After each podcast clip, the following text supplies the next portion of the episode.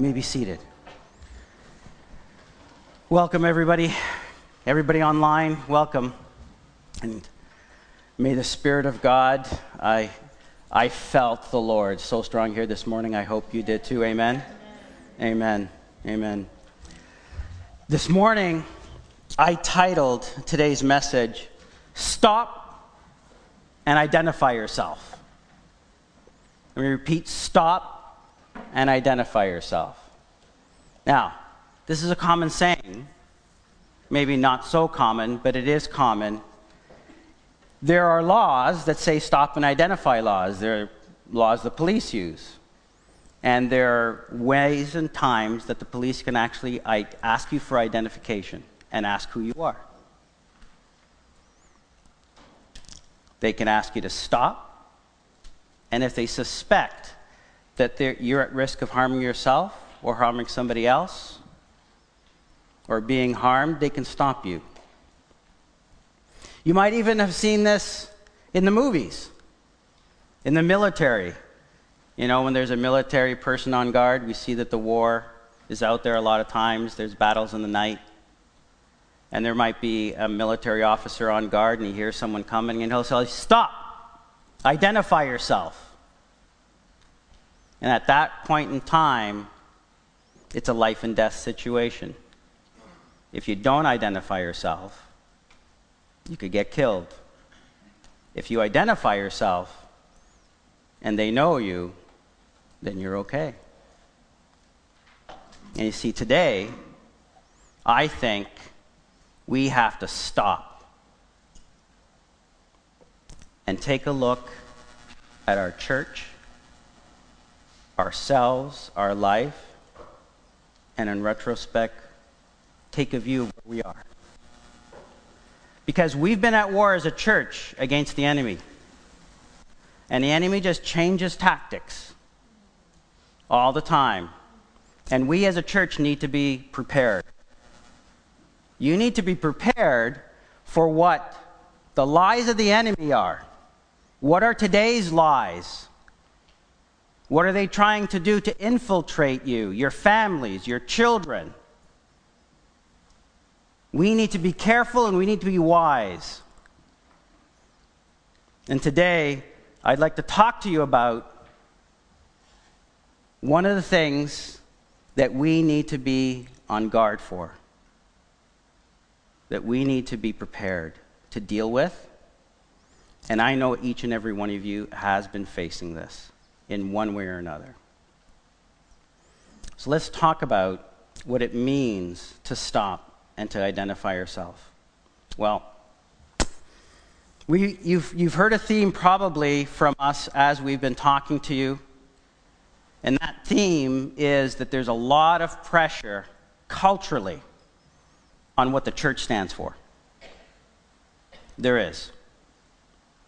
There is the lifestyle of sexuality as society pushes more and more forth sexuality outside of marriage and outside of one man and one woman, the way God had designed it and purposed it. There is a lot of pressure on churches. And this pressure starts and comes through, guess who? Each and every one of us. And it might start with one person or a few people.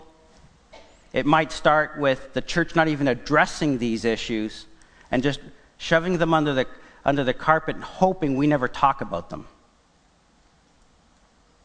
And don't get me wrong, a lot of things have come through the church and we've had to deal with them. One of them, divorce. It is something that we frown upon we realize that people do get divorced and that that happens, and we must support them, but it is not something that we actually make it so easy or offer it so easy. I remember, and I've said this story many times, of a, a, woman who came to our church. And when I used to do newcomers class, you know, they used to come in, and you've heard this story before, before and this woman came and she sat down, and after I went through all the lessons, she asked if I would stay back, and she says, uh, Pastor Julio, um, I just want you to know something. My husband and I are getting a divorce, and we're going to separate churches. I want to know what your church is going to do about that. Will you accept me? And so I said, I said, let me, let me say this. Was your husband Christian? She goes, yes. Were you married as Christian. She says, yes. Do you know what the Lord says about marriage and divorce? She said, yes. And I said, did you divorce under the grounds that the Lord had stipulated? She said, no. So I said to her, You can come to this church. We will love you and we will welcome you. But one thing I will let you know I am going to let the pastoral staff and everybody that I know that's a prayer warrior in this church pray that that divorce gets reversed and that you get back together with your husband. After six to eight months, she disappeared. She came every week. We talked, kept encouraging her. She disappeared. And then about a year later, she came back to the church. And I was surprised. And she ran up to she goes, I came back today just to tell you this.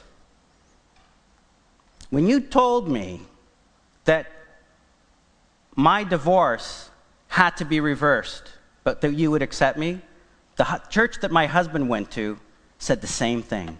And they started to pray.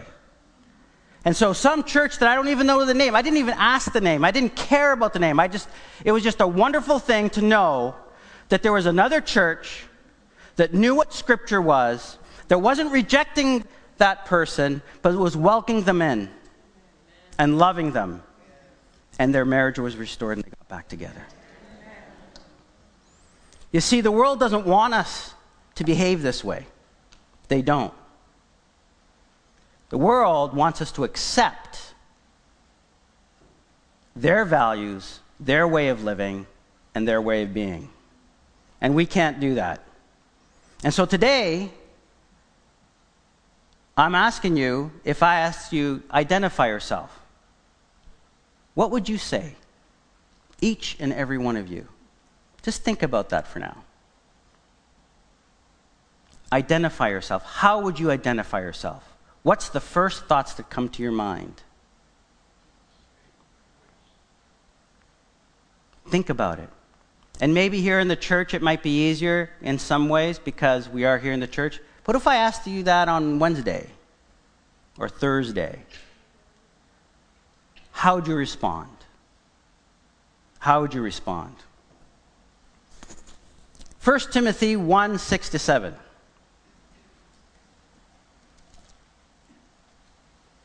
Let me talk to you about the condition of the church. Certain persons,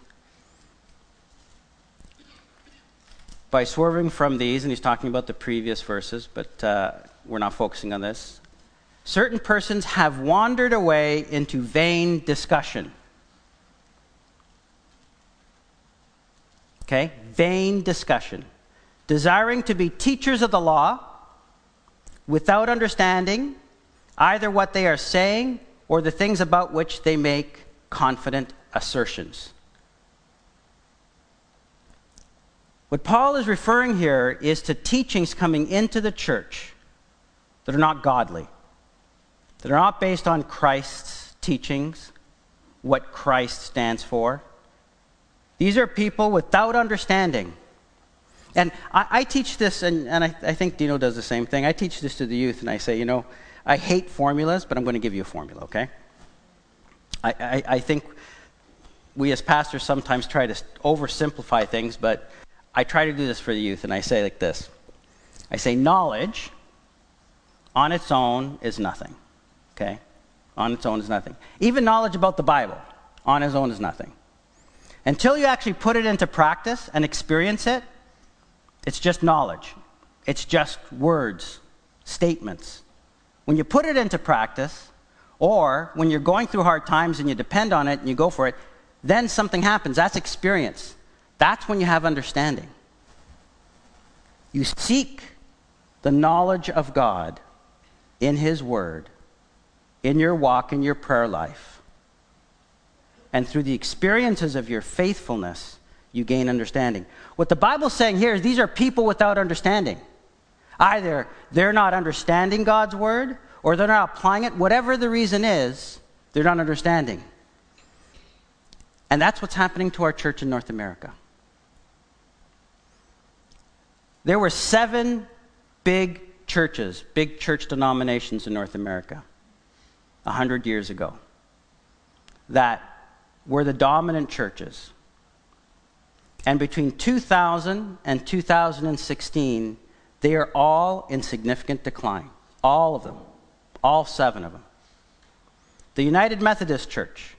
I'm sure you've, many of you have heard what's going on over the whole issue of accepting gay ordination and accepting of the gay lifestyle. It's splitting the church, splitting the church in half. And what's happening is they're experiencing a significant decline. And it's sad when the unity of church splits, but it's sad because somehow this teaching, which is not new, has been around for a long time, infiltrated the church and got accepted. How could it have come to that? The United Methodist Church has declined from 2000 to 2016 by 17%. The American Baptist Church, in the same period, has declined in attendance by 19%. The Episcopal Church, 2000 2016, decline 25%.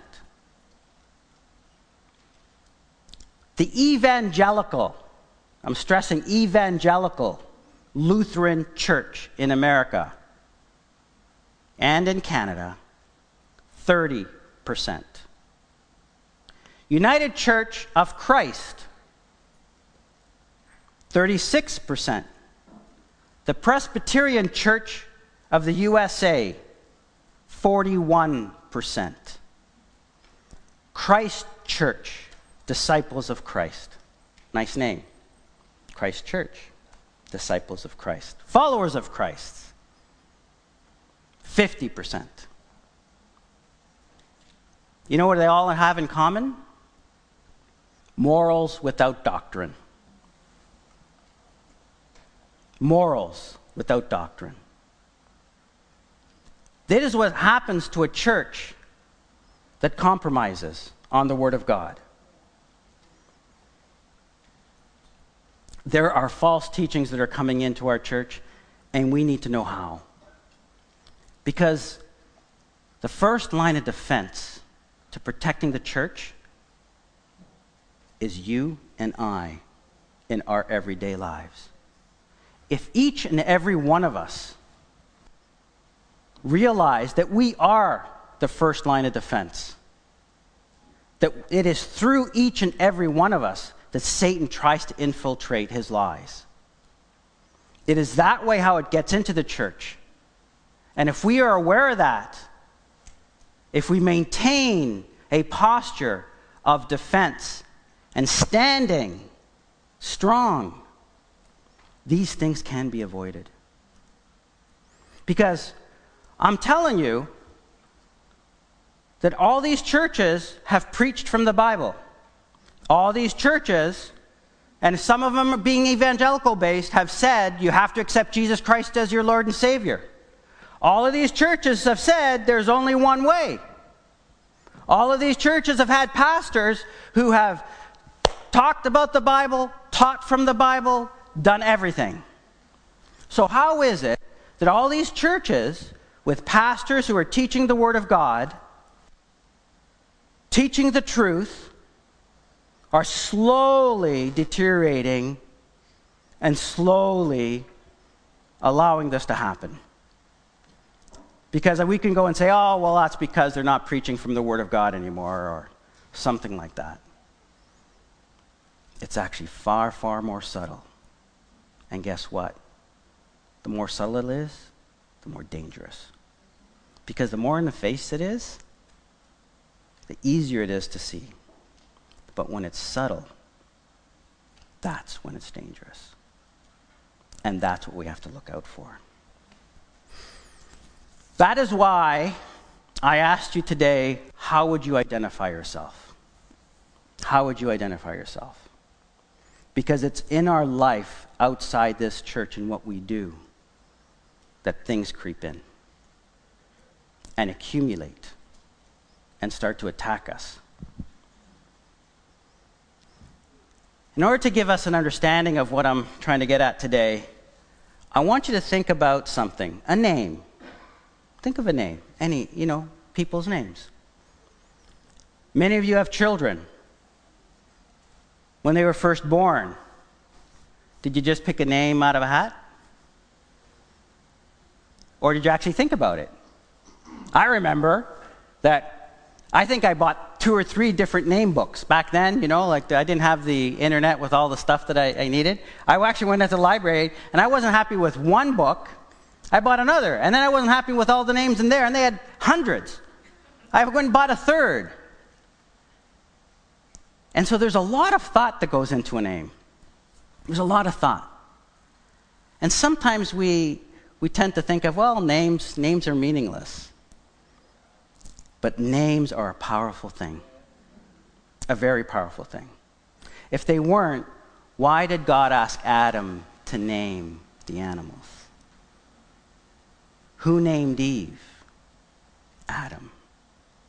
You see, when you actually ascribe a name to somebody, there are a couple of things that happen. The first thing that happens is that there's authority that comes with that the giver of the name. The second thing is that there is a character usually attributed to that. You choose a name because of something about that person, about that character. And don't we read a lot of times in the Bible that the names of some of the biblical characters in the Bible actually have a meaning in and of itself that talks about their life? Isn't that true? That is something that's very important. Names are very important. Titles are very important. Titles are extremely important. If you were to ask Paul who he was or he, who would he identify himself as, he'd probably have many thoughts to come into his, into his mind. And in Acts 22, I just want to take you through because it's a very interesting story here in Acts 22, verses 26 to 29. Let us read. When the centurion heard this, he went to the tribune, tri- tribune and said to him, what are you about to do? For this man is a Roman citizen. Okay, so what's happening here is Paul is being right now arrested because of a commotion of all the Jews uh, where he's preaching and spreading the word of God. And they want, they want him to be punished. And so the Romans said, okay, we'll punish you. You're causing a stir and everything like that. And so here is Paul being apprehended by these Roman soldiers. And, and this is what happens. So the, so the tribune came and said to him, Tell me, are you a Roman citizen? And he said, Yes. The tribune answered, I, I bought this citizenship for a large sum. Paul said, But I am a citizen by birth. So those who were about to examine him withdrew from him immediately, and the tribune also was afraid, for he realized that Paul was a Roman citizen, and they had been bound by him when I ask you to identify yourself, there is power in how you actually do that. There is. Because it has a reciprocal effect. Because if it's something that you declare, it reinforces who you are. And who you allow to name who you are has a big impact. And it's just not your personal name. You are ascribed a name by the citizenship you have. Paul was a Roman citizen. So there are many labels, many identities that we wear in life. I'm a pastor. I'm a consultant. during the week. I'm a father. How do you identify yourself? How do you identify yourself? I'm going to, I'm going to get a children's story. And I'm going to, I'm going to read it. You guys will probably catch it right away. For some of you, um, you probably know this very well. Some of you, you might not know it very well, but you'll understand it. How many have heard of the Emperor's New Clothes? Anybody? Ever hear that fable? Yeah? Okay, I see some hands. All right. I'm going to read a bit of it so that you get a, a gist for it, and then I'll summarize it, because otherwise it takes 12 minutes to actually read the entire story. But let, let's get into it. There once was an emperor who loved nothing better than wearing fancy new clothes. Three times a day, he would change into a brand new royal outfit. Many emperors spend their days talking to advisors and fixing problems of the land. Not this one. He was too busy sending out his servants to find the next great outfit to wear. One day, two strangers came into town. They said they were weavers. They said the cloth they wove was the finest anyone would ever see. But in fact, they were not weavers, they were crooks. These fake weavers said their cloth was more beautiful than any other cloth, but it could not be seen by just anyone. Only people who were smart and the most excellent could actually see the magic cloth. People who were not smart and not excellent, well, they would see nothing at all. Soon word reached the emperor, and these two weavers and their fine cloth. He thought, I am the most smart and the most excellent emperor. Anyone can tell by how grand I always look. I do not need to worry about that silly magic.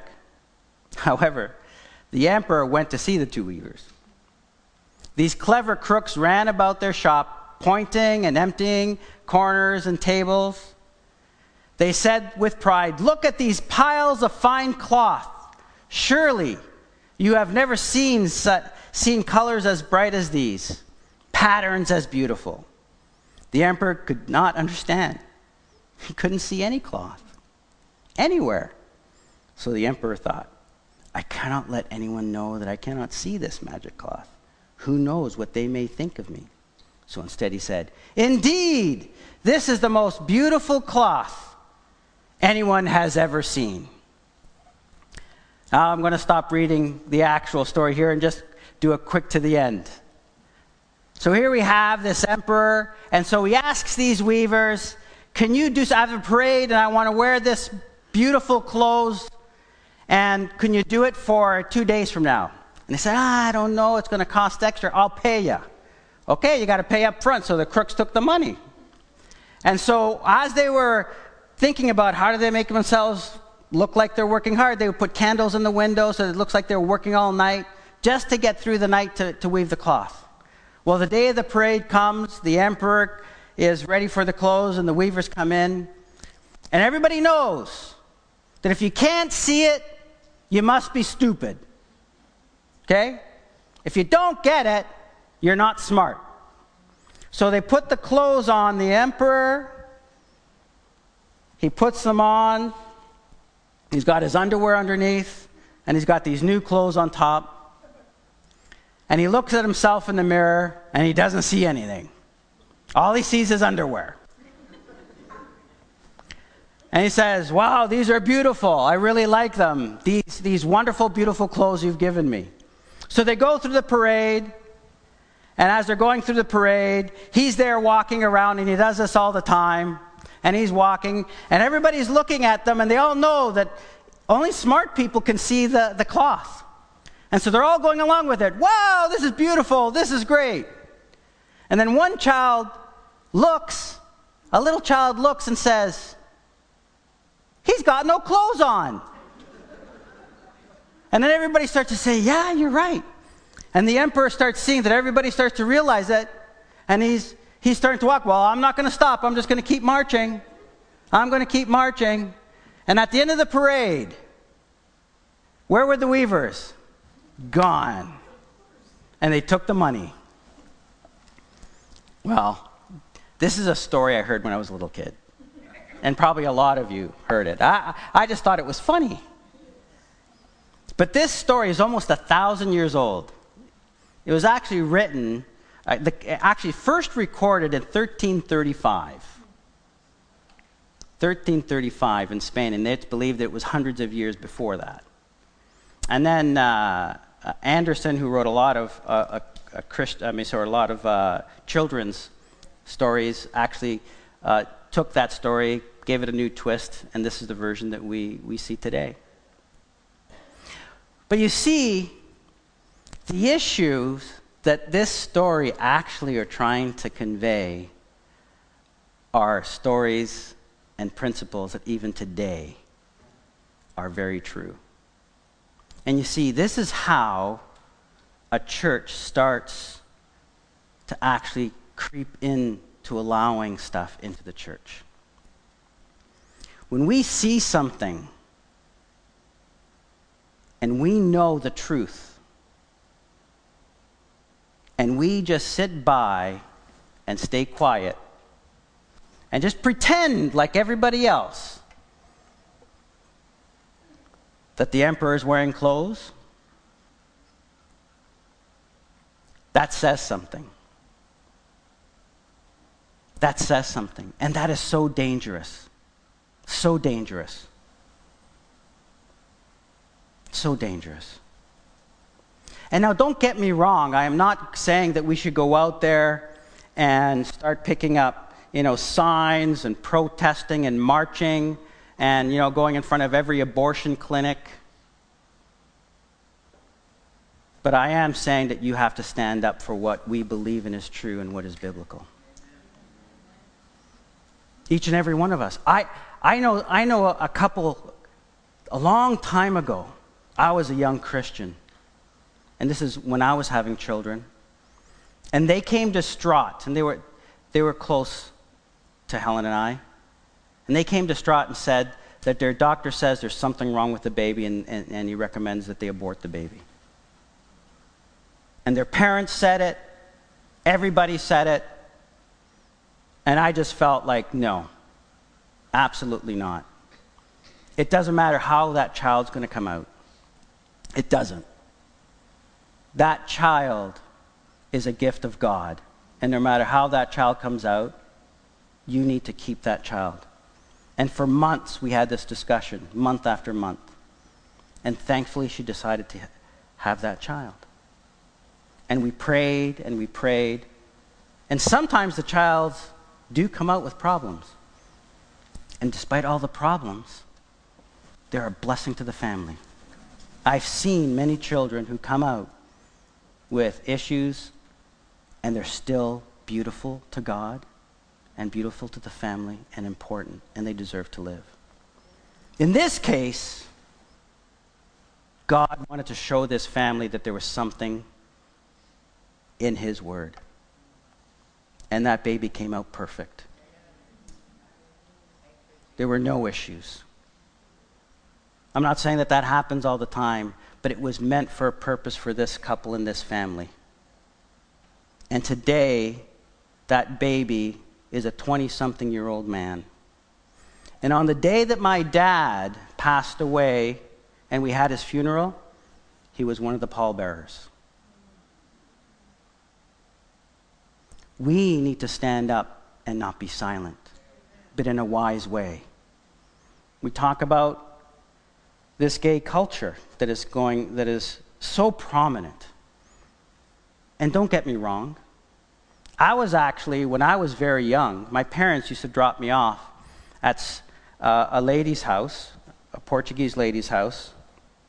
And in, in the family, everybody knew that there was something different about her son.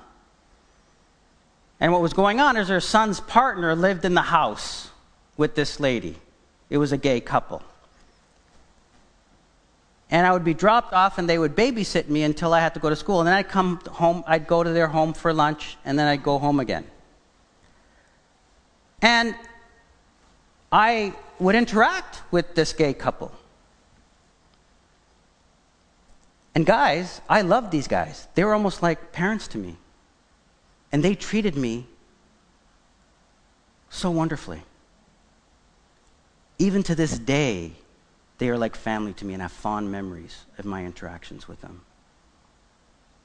They are not evil people. They are not out to get us. They're people loved by God that God wants to save. Amen. But that doesn't mean that we compromise what we believe in. It doesn't. Let me give you an example. There's a guy by the name of Becket Cook. I, I recommend that you would, if you get a chance, look him up. He is a Christian who had a gay lifestyle.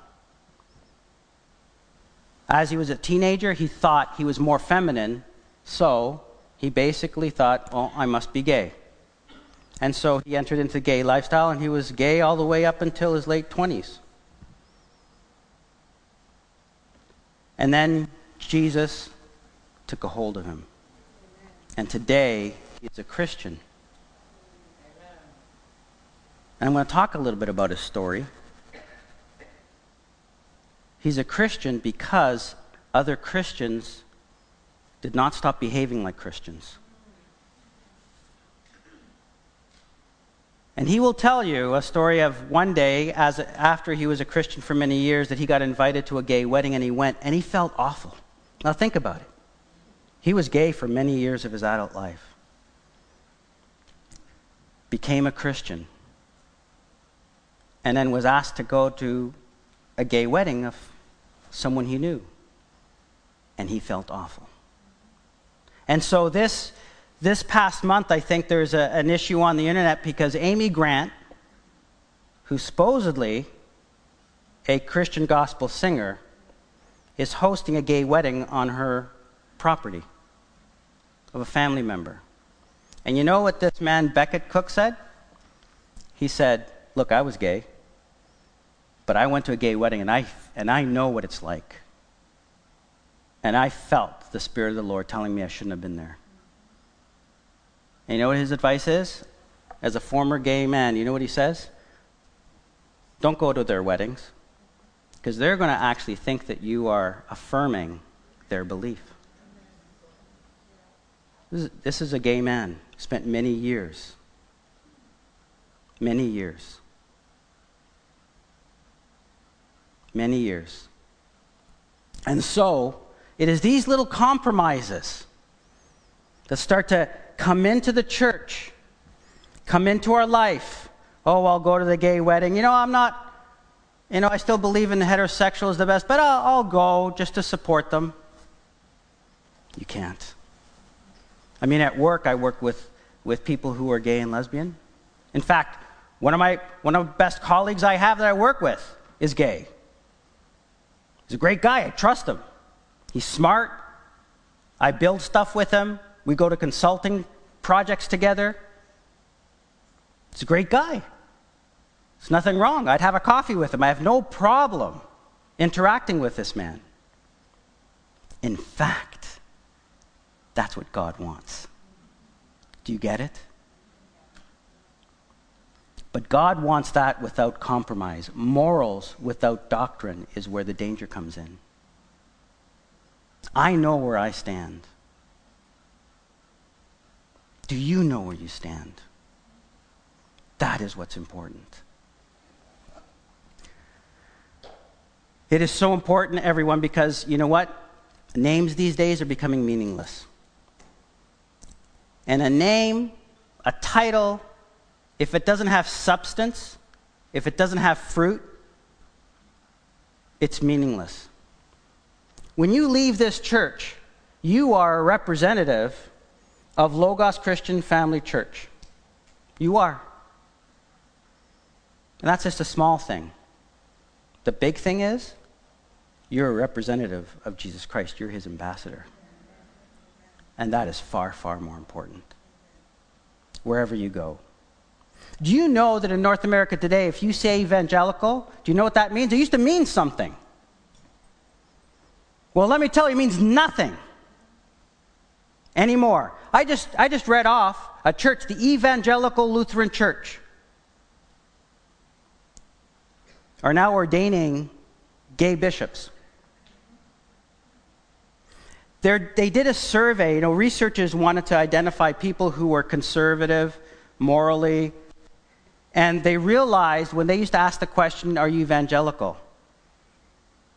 They started to realize that something funny was happening in their research. You know, like the Pew Research, they do a lot of, a lot of studies for Christians and stuff like that. They started realizing that their answers were starting to get muddied. And then they realized maybe the term evangelical doesn't mean what it used to mean. And so they had to start asking this question Are you evangelical? And they would say, Yes.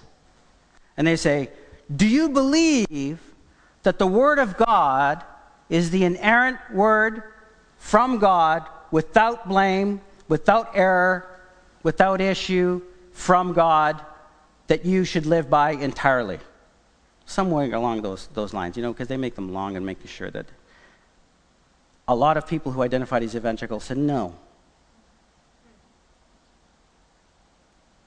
You ask him, Are you evangelical Christian? Yes. But you don't believe that the Bible is from God and inerrant? No, I believe that the Bible can have errors in it. And then they, asked, they had to ask a second question Do you believe that Jesus Christ is the Son of God and it is only through him and what he did on the cross that you will be saved? Many said, No, I, I don't necessarily believe that. And so they found that some people said yes to the one and no to the other, and no to the other and yes to this one. But they found that if you believed in those two things, that their, what they had used to believe was an evangelical was actually what is happening. You cannot trust a label unless there's substance behind it. You cannot trust when people tell you something unless they see what it means. If people want to see you as a Christian, there's got to be substance behind it. There's got to be substance behind it in our life without compromise. Becket, who I was just talking to, you know how he became a Christian? Let me tell you about his, his story. He grew up, like I said, he was more feminine, thought he was gay because he was more feminine. There used to be a time that when people were more feminine, that's okay. Or girls were more masculine, that's okay. We used to call them tomboys in my day. Helen, my wife, one of my wife's closest friend, was a tomboy. She was so good at sports. She was great. Ice hockey, like, she could, and she had strong shoulders, and she could go checking with most guys. Now, as she started to get older, past 18, 19, the boys started getting a little bit too strong for her. But she grew up and by the time she was, I think, 21, we bumped into her on the street and she was wearing a dress and we go, Whoa, what happened to you? And she was getting married in a couple of years. But these days, with all the confusion out there, they start to say, Oh, you're a bit feminine, you're a bit masculine, maybe you're gay or lesbian. And so this is what happened to Becket. And so what happened?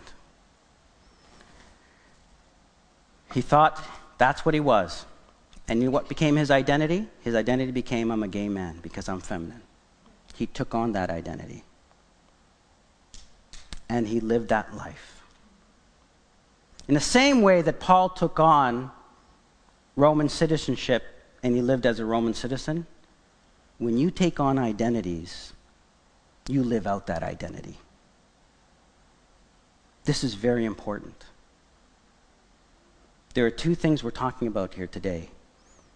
When you claim that you're something, it better be met with substance. So you better be careful what you claim to be. The second issue is be careful what you call yourself. Because I tell you, there are lots of labels out there. Some people will come and say, Your child must be gender dysphoric or something like that, get dysphoria. They're suffering. Some people will say, well, maybe, maybe your teenager is trans. That's an identity. And so what happens in schools? Well, they start setting up clubs and communities for LGBTQ. And so that becomes an identity. And as soon as you enter into that space, you are taking on those values. As soon as you accept that that is an identity that is real, you start to accept those values and what they stand for. As soon as you start to think that, well, maybe some people are born that way.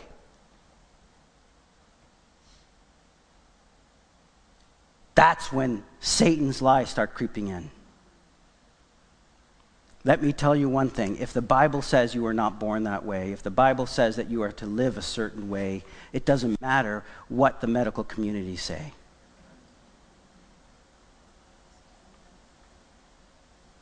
And we start to let things creep in little by little. Oh, divorce is okay. You know. You know, being gender confused is okay, and, and maybe they need to go for an operation. Or maybe you're more feminine, maybe you are gay, and that's okay too. And all of a sudden, you start layering on identity after identity after identity. That starts to shape you, and your acceptance of it starts to shape you.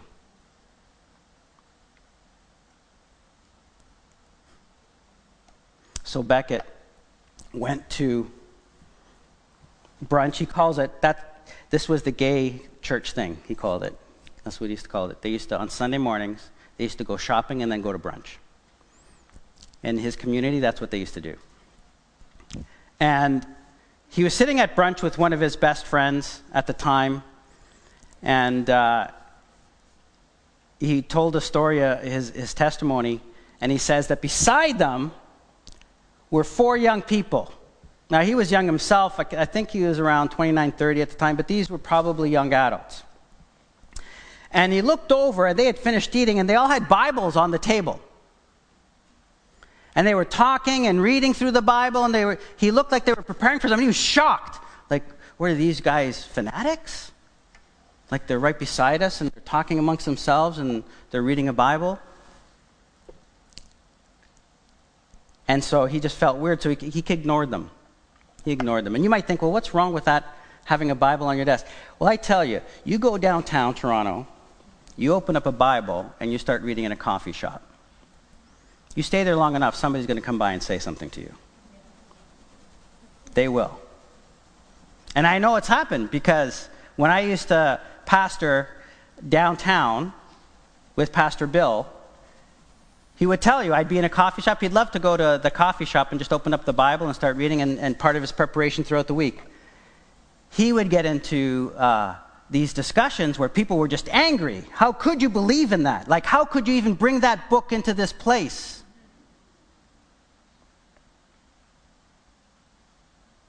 And so here's Becket and four young adults with the Bible open.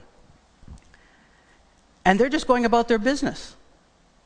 They're not trying to shove what they believe down somebody's throat. They're just going about their business. And so Becket starts to feel curious. Who's doing that? The Spirit of God. It is not our job to convict. You've heard this from me many times. Don't try and get into debates to try and convince people. The only convincing comes from the Spirit. And so all of a sudden, the Spirit is touching Becket to go and talk to these kids. So he found it weird. Like, these guys are Christians. They don't want anything to do with me. So he goes over and talks to them. And starts talking to them, and they invite him to church. And he says, Okay, thank you. And he goes home. Goes, I'm never going to go to that church. They don't, they're not going to accept me. On Sunday morning, he gets up. He goes, I feel like going to church. Who was that? The Spirit. He goes, okay, this is weird. I'm going to go to church. So he goes to church, he sits down, and the pastor was going through Romans. It was a, a two year ordeal. He was going through every chapter of Romans, and so it took him two years, and he took the whole congregation every Sunday morning they were going through Romans. But he sat there and he said, Everything that was said was so real to me. And when they asked people for prayer, I went and prayed, and there was this heterosexual man who prayed over me, and I've never felt such love from a heterosexual man. I went back and I sat down, and tears started flowing from my eyes. And he goes, That day when I went home, he says, All these men I'm leaving behind, and there's one man that I'm going to follow, and one man only, and his name is Jesus Christ.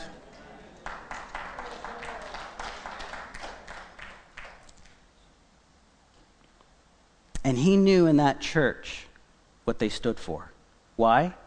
Because before he went to the church, he asked, asked those kids, what, is your, what does your church believe about gay relationships? They didn't hide it, they just said, We believe that same sex relationships are a sin. They stated what they believe, they didn't compromise, and they did it in a loving way, and they still invited him, and he still came. The emperor's new clothes. I am telling you, you should not be scared or worried about what people think because it is a life and death situation. You are walking ambassadors in this world. And you will not be an ambassador by staying quiet or accepting things in this world that have nothing to do with Christ or his scripture. In fact, those things make you a terrible ambassador because they start to creep in, and eventually, I promise you, something else will creep in, and then something else, and then something else, and then you'll be in trouble without even knowing it.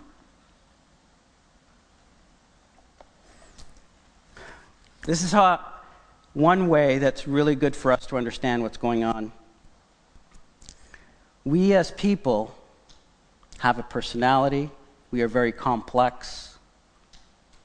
And the things that we hold true, the things that we believe, the things that we get involved in, the things that we call ourselves, have a reverse implication on who we are inside, spiritually, in our souls. It does have an impact. And you can put you can draw a piece of paper and put yourself in the middle and then draw circles. My family. That has a huge impact on who you are and who you identify with. My church. My friends. Where I work. My neighbors. You keep drawing circles on that page. And you start to see where all the things in, that you interact with in life, every single one can be a positive or negative influence. Every single one. When we walk out there consciously, understanding that every single one of those circles that you draw on the page of people that you interact with can have a positive and a negative impact on who you are. And you cannot blindly just interact with this world then you're no better than the people who were ignoring the emperor was naked or he had his underwear on. It's like watching TV. Do you just watch TV blindly and if something pornographic comes up, do you just let it pass? Something horrific and, and, and gory comes up, do you just let it pass or do you turn it off? Or if you can, even try to screen before you even watch it whether it has that kind of stuff in it. Aren't you conscious of it? I hope you are, because TV is another one of those circles. The music you listen to is another one of those circles. And they layer on and on and on, and they influence you. Romans 12, 2, you've, you've heard me say this many times do not be conformed to this world, but be transformed by the renewal of your mind. That by testing you may discern what is the will of God. And yes, you can discern the will of God, people. The Bible says it. It says it here and it says it in Ephesians. And don't let anybody ever tell you otherwise. That is why you have the Holy Spirit. This is what the Bible declares, not me. What is good and acceptable and perfect. In other words, there's no excuse. There's no excuse.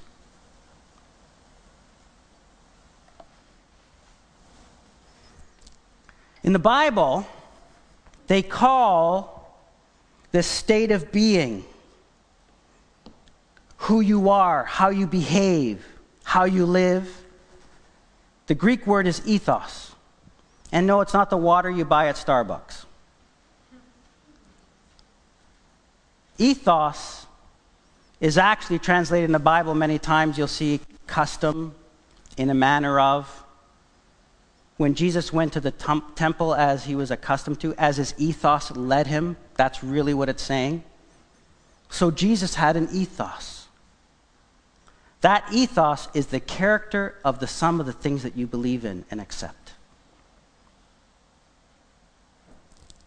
If you've ever studied anything about Greek culture and storytelling, you know, Pastor Dino can probably say this better than I can. There are three things that every philosopher, storyteller, politician would tell you there are three things you got to worry about. One is ethos, the other one is pathos, and the other one is logos. And your ethos is shaped by what? Your logos. In John 1 1, in the beginning was the Logos and the Logos was with God, and the Logos is God. And it doesn't mean a printed word, it means far, far more than that. Logos means thought, principle, a way of thinking, logic, reason. It means all those things. So when the Bible is saying that Jesus is the Logos of God, it's saying that he is the principle, the meaning, the logic, the thought, of God, what God stands for. And so, if Logos shapes your ethos,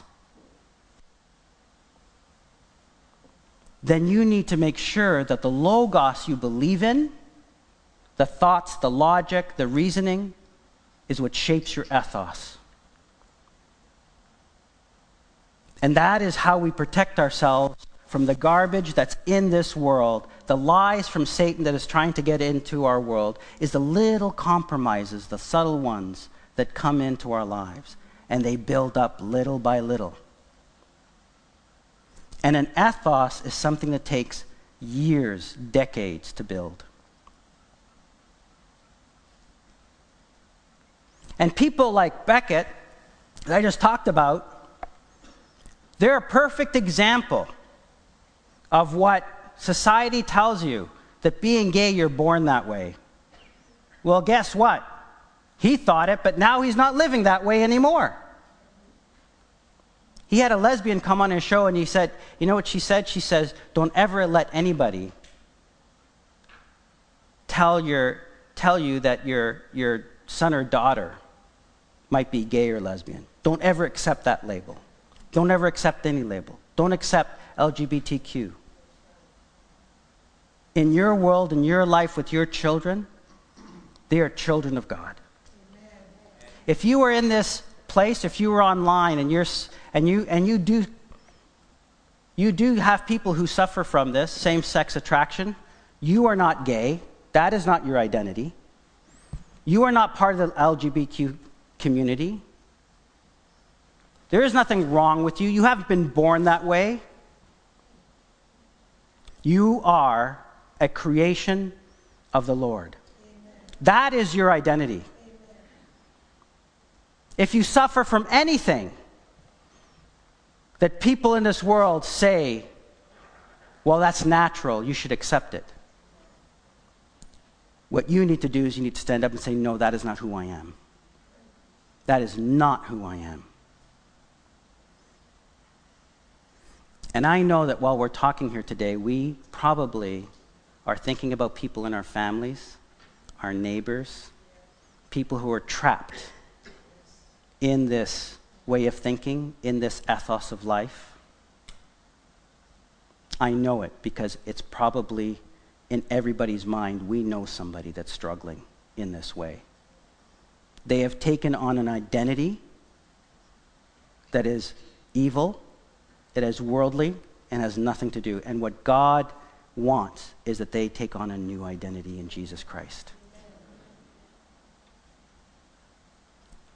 If you have a good relationship with somebody like that and they trust you, you tell them you're not gay, you're a creation of God.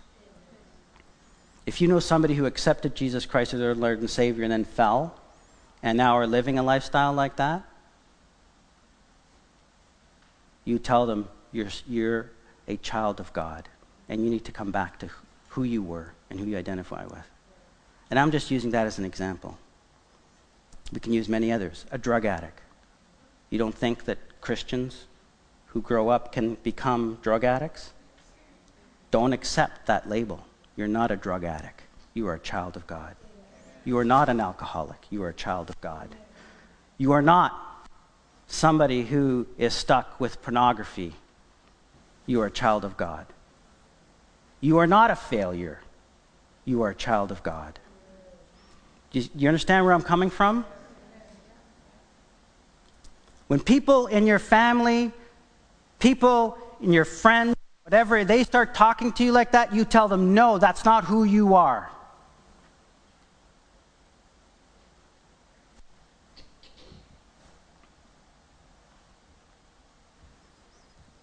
Stop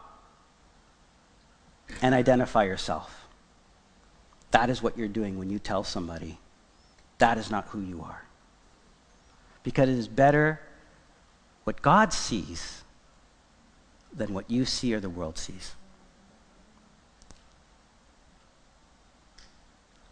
Another example is do you know that the suicide rate is like three or four times higher with men than it is with women? Crazy, eh? Men are losing their purpose in life.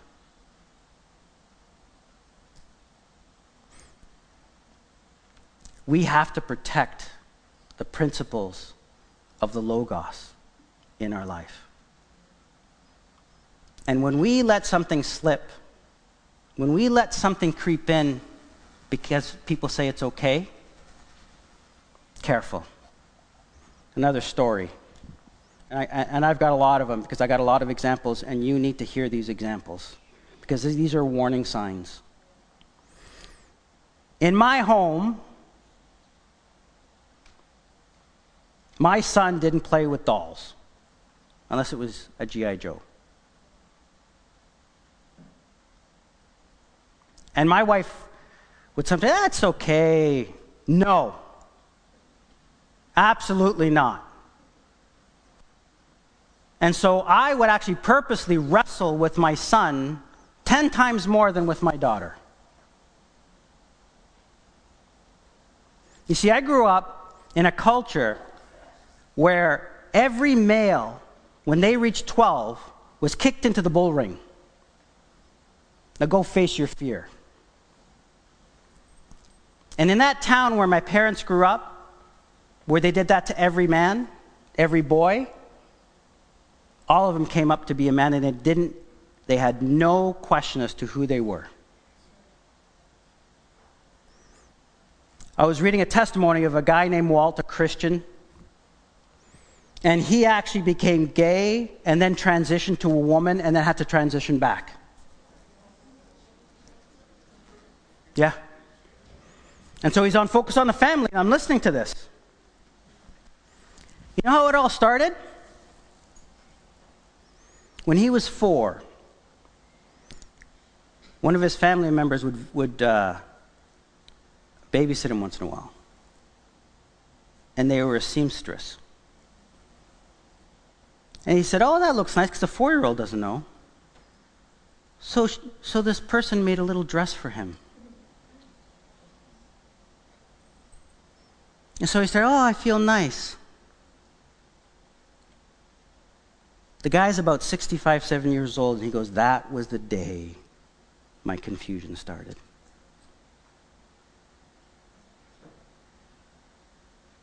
The feminists in this world will tell you that there's no difference between men and women. The Bible says otherwise. Who are you going to believe? Are you going to stand your ground? Because I tell you, there's a lot of confused guys out there. A lot of them. Men, and I'm not talking just about their gender, even their purpose. Our society is very, very sick. Yeah, we're very wealthy, but we're very, very sick.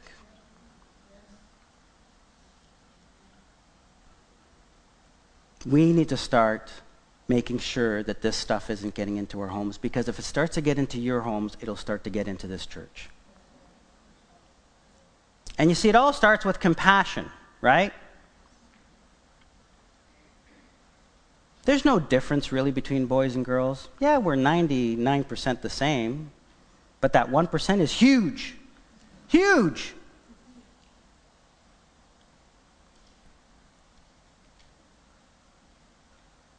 When the Bible says that you shouldn't dress like a woman or a woman shouldn't dress like a man, there's a reason behind it. We have to be careful. And you might be saying, well, Julio, I think you might be taking it too far. No, I'm not. I've just given you stories, and there's so many of them, of people who suffered, especially now with the, all these operations. The number of people that are coming forward that have suffered. There's a girl named Chloe. I saw a recording of her giving her testimony to a committee in California on this issue of gender transitioning. When she was 12, she felt more interested in boy things. And so the teachers at school started going, Well, maybe you're trans. And they talked to the parents. You should go see this doctor and you should go see that. And so the parents went. And you know what the doctors and everybody said? If you don't, she can become suicidal. They use that card, that blame game. They do it all the time. What they don't tell you is the truth of the matter is, and these are studies that are done, these are facts, but they don't want to bring up the facts because that comes against their ethos. You will know that a lot of these activists, whether they're feminists, gay activists, trans, when, you, when you're talk, talking about the facts, they don't want to hear it. They'll cancel you, as they say. The fact is that there's more suicides after transitioning than before. Double.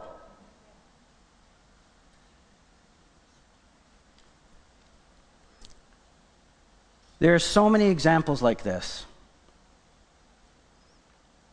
And we just have to trust the Bible. Look, I, am I'm, I'm a scientist. I took science. And I'll tell you something about science.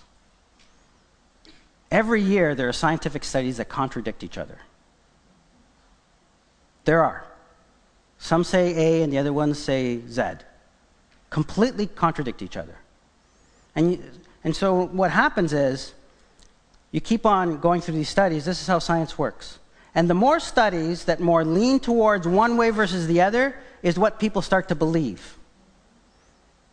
And it's sort of like the herd mentality in science.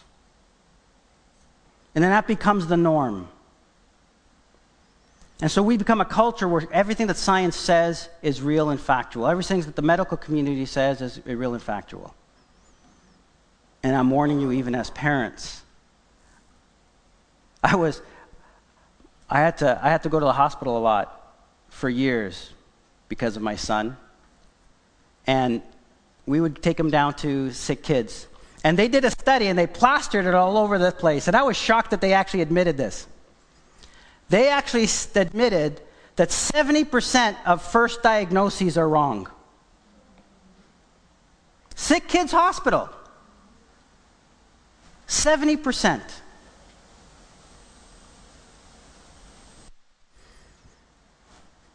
I'm not saying not to trust doctors because I use doctors a lot. But I have to tell you that I trust the Bible first and foremost before I trust a doctor. Otherwise, they might be one day telling you, well, maybe your, your child is trans. And so here's Chloe in California talking about her situation, 12. And so they convinced the parents that she should go through transformation because she might commit suicide. So the parents were terrified. And she testified she never said that. That was just something that the psychologist said was a possibility. And so they used that. And so she started taking hormone blockers. And for three years, she was on these hormones. And after three years, she realized this is, this is wrong. And she said, I, I'm a girl. And by that time, she had taken all those hormones, had her breasts removed, and, be, and transitioned to a boy. Today, she's an, a young adult. And she's no longer on those hormones. She says, the, every week when she goes to urinate, there's blood. And the doctors can't figure it out why. It's probably all the steroids and everything that they were pumping in her, in her body for three years. She doesn't know if she'll ever have children. And she knows for sure she'll never be able to nurse her children. It comes in as this is what's best for your child. We have to rely on what Scripture says, what our Logos says, not the Logos of the world. We have to be careful, careful. And so today I'd, I'd really like to, to show you something here Matthew 16, 15 to 16. This is where Jesus says to Peter, But who do you say that I am? Right? Who do you say that I am, Peter? And you might be saying, well, Peter answered correctly, You are the Christ, the Son of the living God. To whose benefit was that? Yes, Peter's benefit. What was Jesus doing? He was getting Peter to call out his identity of who he was. Because by declaring that Jesus Christ is the Son of God, by believing it wholeheartedly, regardless of what people say, he is actually stating a claim in his life. And so Jesus asks us, not just once, but on an ongoing basis, who do you say that I am? If you believe that I am the Son of God, then why do you listen to those lies? If you believe that I am the Son of God, why do you stay silent? If you believe that I'm the Son of God, why do you live that way? If you believe that I'm the Son of God, why do you accept that label?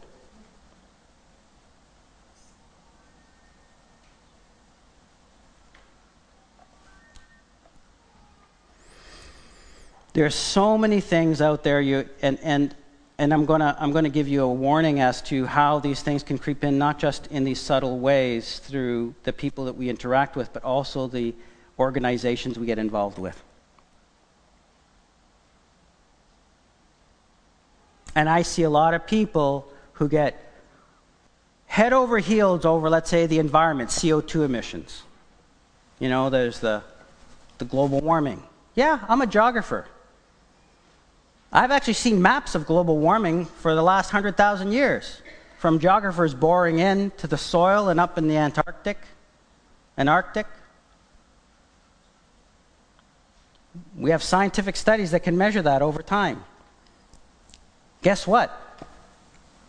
This isn't the hottest period. And even if, even if the scientists say that we go to the point where we're going, it still isn't the hottest period. 25,000 years ago, the earth was three times hotter on average than it is now.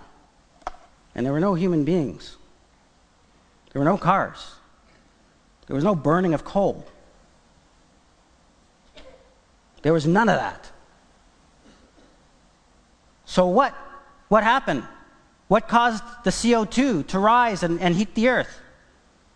Methane gas from passing animals? Who knows? Does that mean that we shouldn't be concerned about the environment? You bet we should, because God entrusted that to us. And we should be taking care of the environment.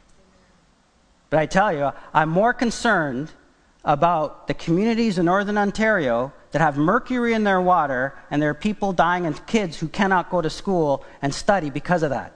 And what do we do? We pump billions and billions of dollars into windmills. You start driving through Ontario.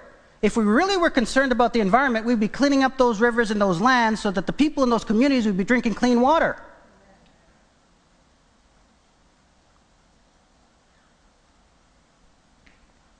And here's what happens when you're involved in these types of, of, of groups they start to take over your identity. Whether it's an environmental group, or some kind of group around equal rights. I'm not saying you can't believe in those things, and you can't do those things. But when they start to take over your identity of who you are, and you start to see yourself as one of them,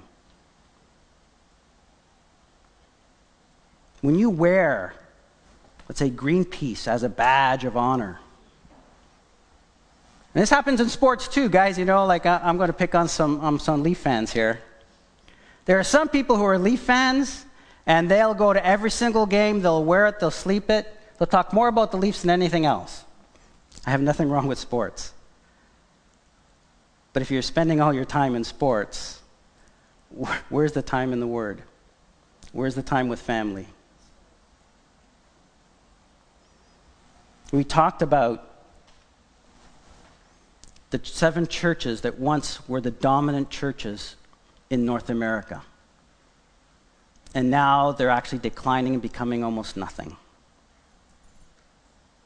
And how did it happen? Because little things started creeping in. Little ideas from friends, little compromises in what we watch. Our ethos start to shape. We start to be somebody who we're not supposed to be who we're not called to be. And then it's the one person, and then another, and then another, and then another. And then maybe even people in leadership start to fall into that pattern. You see, when you wear your identity, it's like putting on clothes. How you wear says something about yourself. The clothes you wear, as an example. Think of it like this it's like a snowfall. It comes slowly and softly, but it keeps coming slowly and it layers. And before you know it, you have a foot of snow in front of you. That is how you're influenced in culture. And it, it hit me really hard when I was a young Christian serving God. And, and I, I, it, I asked God, how can there be so, such a big difference between, let's say, the PAOC church in the Assemblies of God Church in Portugal versus Brazil. And when, when I went to visit um, some pastors in Brazil, I used to wear a bracelet. I had to take off the bracelet.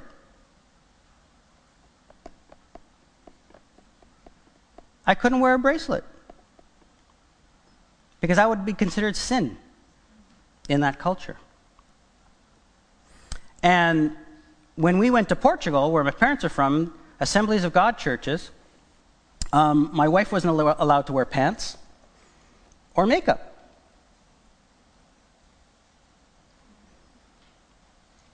How did those ideas get into the church?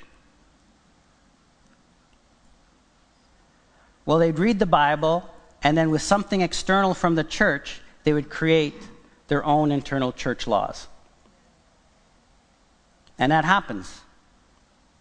But that's how things come into the church. Because the first thing that happened with the United Methodist Church is the first thing they said was, well, um, well, we don't accept uh, same sex relationships, we're going to affirm them in the church.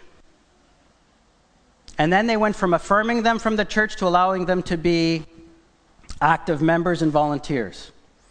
And then all of a sudden, the community started growing, and then from active members and volunteers, they started allowing them to have leadership roles, lay leadership roles. And you can see where it is now. They want to allow them to be Baptist, uh, sorry, uh, the uh, bishops and pastors. And over a period of 30 years, this crept in. And it started with the idea of compassion. And so today, I am calling us to attention. I am calling us to attention. Now I know it's 12:15, but I really really feel that we have to wake up. We have to stop and ask ourselves if I said who who you are, what is your identity? How would you respond?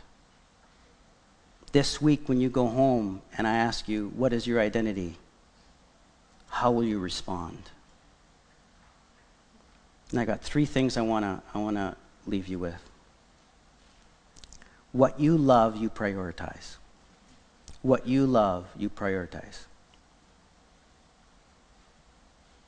If you love Greenpeace more than the Word of God, if you love hockey more than the Word of God or the Logos,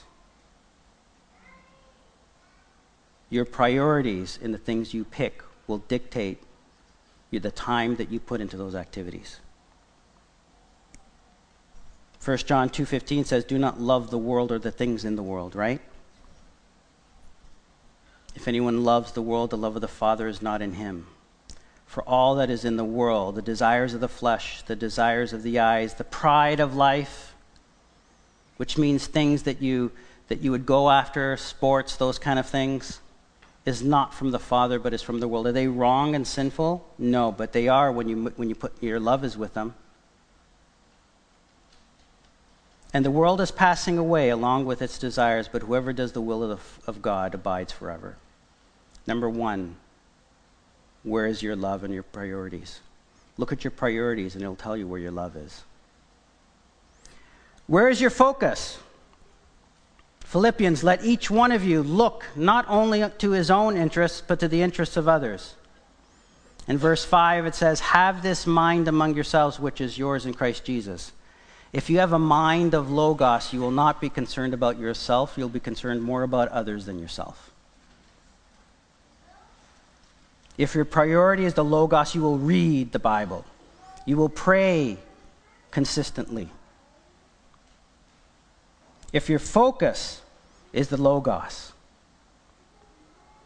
Then you will abide by what he taught. Three, seek God's will and wisdom. Yes, you can discern the will of God. Yes, he will reveal it to you. Look carefully then how you walk, not as unwise, but as wise, making the best use of time, because the days are evil. Therefore, do not be foolish but understand the will of the Lord. Where's your love and priorities? Where's your focus? And do you seek the will of God? If we do these things and we watch and are careful not to let these things creep in, we will protect ourselves, we will protect our families, and you will be ambassadors. We will. But when I saw those stats, and there are churches in North America that are empty, there are churches in Toronto being turned into condos and shopping, shopping facilities. The churches that are growing are the ones that are staying close to the Word of God. Here's the flip side the Assemblies of God has grown from 2000 to 2016. The Southern Baptist, not the Baptist, but the Southern Baptist grew from 2000 to 2008. And then they started accepting and compromising and they dipped. And so this year, the Southern Baptist Conference had a meeting. And they basically solidified their moral stance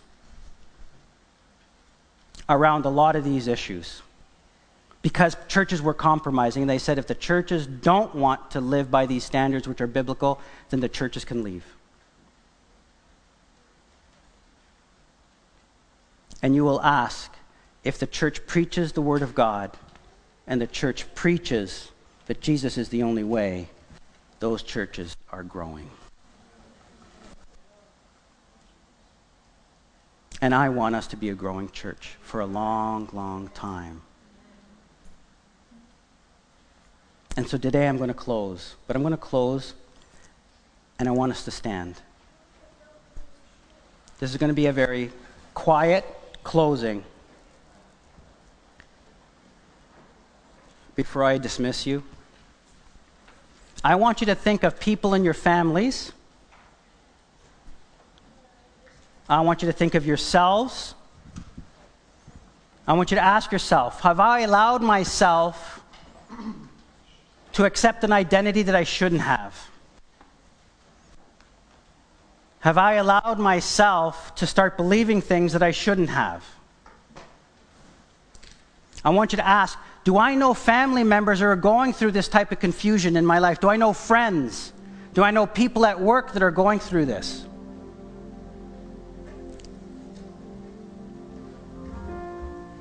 Neighbors, cousins, uncles, aunts.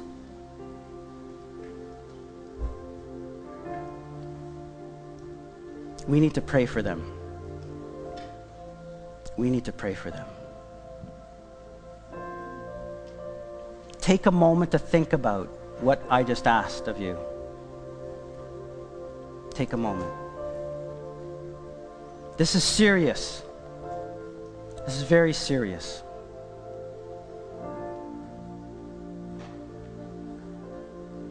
If God puts someone on your heart that is the person you need to pray for right now. Lift them up to the Lord.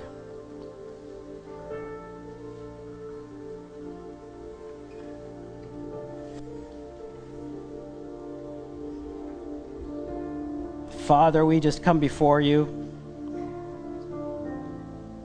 As your Spirit is here, you know the names that are on people's hearts. You know those that are struggling those that we are crying out for.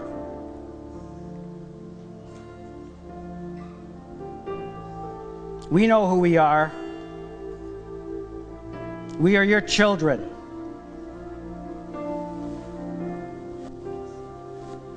And every day, every hour, every second, we will confess that you are Lord over everything. And nothing contrary to what you say or teach or stand for is real and true. And Lord, we, we confess that sometimes we let these things come into our lives in little ways. And Lord, help us to push them out.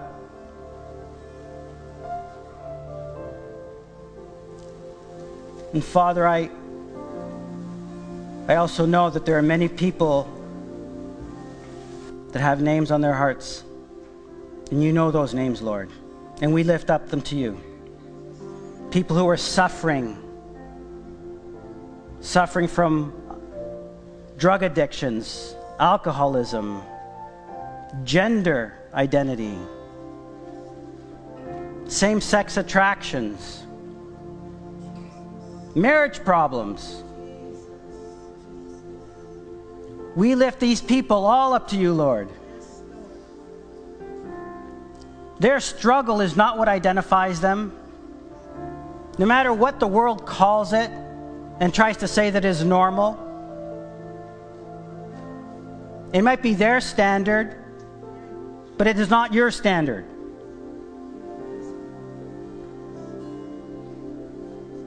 We lift these people up to you, Lord, and we ask that the chains be broken that the lies be revealed, and that the truth may be known, so that these people may be transformed, become a new life, a new living being, following you, praising you, knowing you.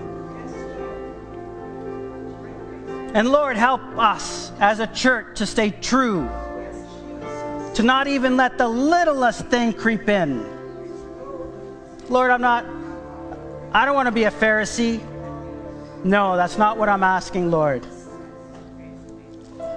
I want to be a true disciple of Jesus Christ.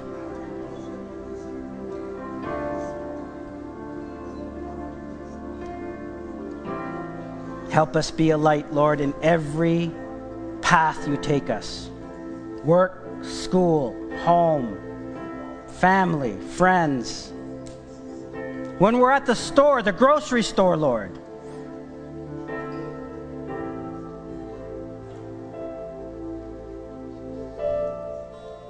And help this church be the city on the hill in this community.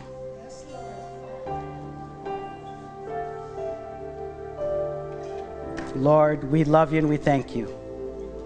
And we praise your holy name. Name of Jesus Christ, we pray. Amen. Amen.